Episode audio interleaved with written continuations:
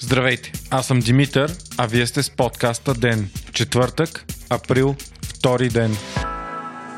Ден е подкаст от мрежата на Говори Интернет и става по-добър благодарение на подкрепата на слушателите си. На вас. За да станете дарител на Ден, елате на patreon.com, Говори Интернет и срещу 5 долара на месец ще станете денник. Истински герой.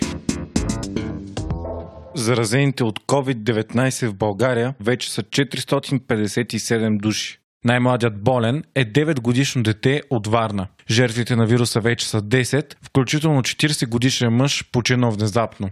Добрата новина е, че излекуваните вече са 25 души. За съжаление обаче, броят на новите безработни също расте всеки ден. При това с около 3000 души на ден. До 1 април 31 643 души са се регистрирали като безработни. Сметките не включват самоосигуряващите си лица, останали без доход и онези в сивия сектор. За момента обаче едва 59 фирми са подали документи за участие в схемата, в която държавата поема 60% от заплатите на служителите. Плащанията по тази схема се очаква да започнат следващата седмица. Днес на извареден брифинг министрът на образованието Красимир Вълчанов пък обяви, че най-вероятно матурите след 12 клас ще бъдат отложени с между 4 и 10 дни. Ще бъдат преместени и изпитите след 7 клас, а външното оценяване след 4 и 10 трябва да бъде по график. Оптимистичният вариант е учениците да се върнат в клас на 14 май. Вероятно е да се забави издаването на дипломните, но според министъра това няма да е проблем, тъй като висшите училища в България и чужбина ще удължат сроковете си за кандидатстване.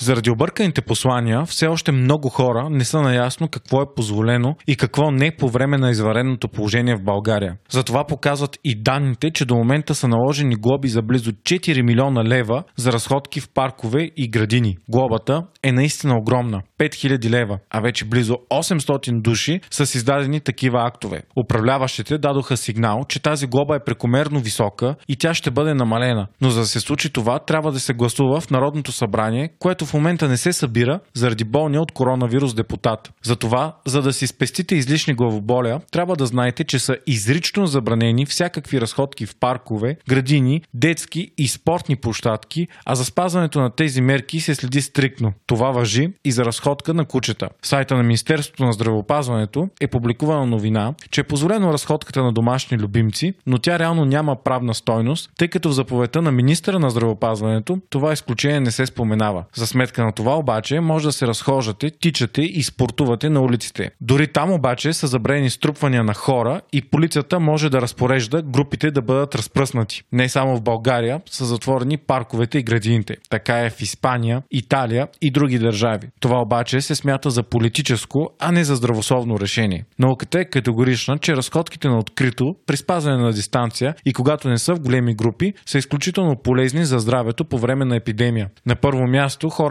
могат да тренират, тичат и ходят по-дълго, което държи тялото им в тонус и ги поддържа здрави. Генералният директор на СЗО даже препоръча поне по 30 минути физическа активност на ден и по възможност това да става чрез тичане, колоездене и упражнения на открито. Смята се, че и хората, които са по-често навън, имат по-малък шанс да се разболеят. Ако все пак това стане, да изкарат вирусите по-лесно. Чистият въздух и слънчевата светлина със сигурност са по-полезни, отколкото стоенето вкъщи. Данни и статии от епидемията от испански грип през 1918 година даже показват, че тежко болни пациенти, които са били лекувани на открито, са се възстановявали по-ефикасно от тези, които са били лекувани на закрито. И докато всички хора си мислят колко нелогично изглежда това да се разхождат по тесните улици, но не и в широките паркове, градини, а в случая на София дори Витуша, не е ясно кога тези мерки ще отпаднат. До тогава обаче ви съветваме да ги спазвате стрикно. Дори когато отпаднат, не бива да забравяте, че правилата за стоене на поне 2 метра разстояние и несъбирането на големи групи са повече от необходими по време на пандемия.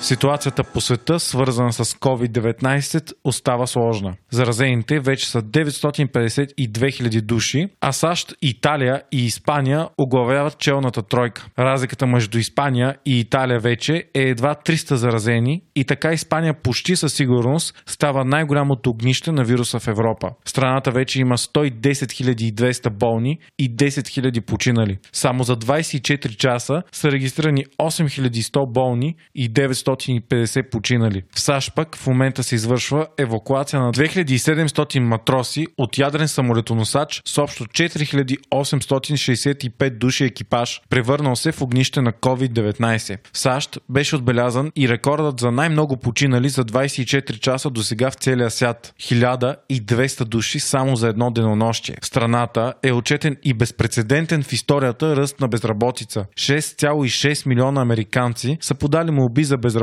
само миналата седмица. Предишният рекорд е от 1982 година. Тогава за една седмица е имало 695 000 нови безработни. Вие слушахте подкаста Ден. Ден е част от мрежата на Говори Интернет. Водещ и главен редактор Димитър Панайотов. Аудиомонтаж Антон Верев. Ако искате да не изпускате епизод на Ден, не забравяйте да се абонирате в Spotify, Google Podcast или да ни оцените в Apple iTunes.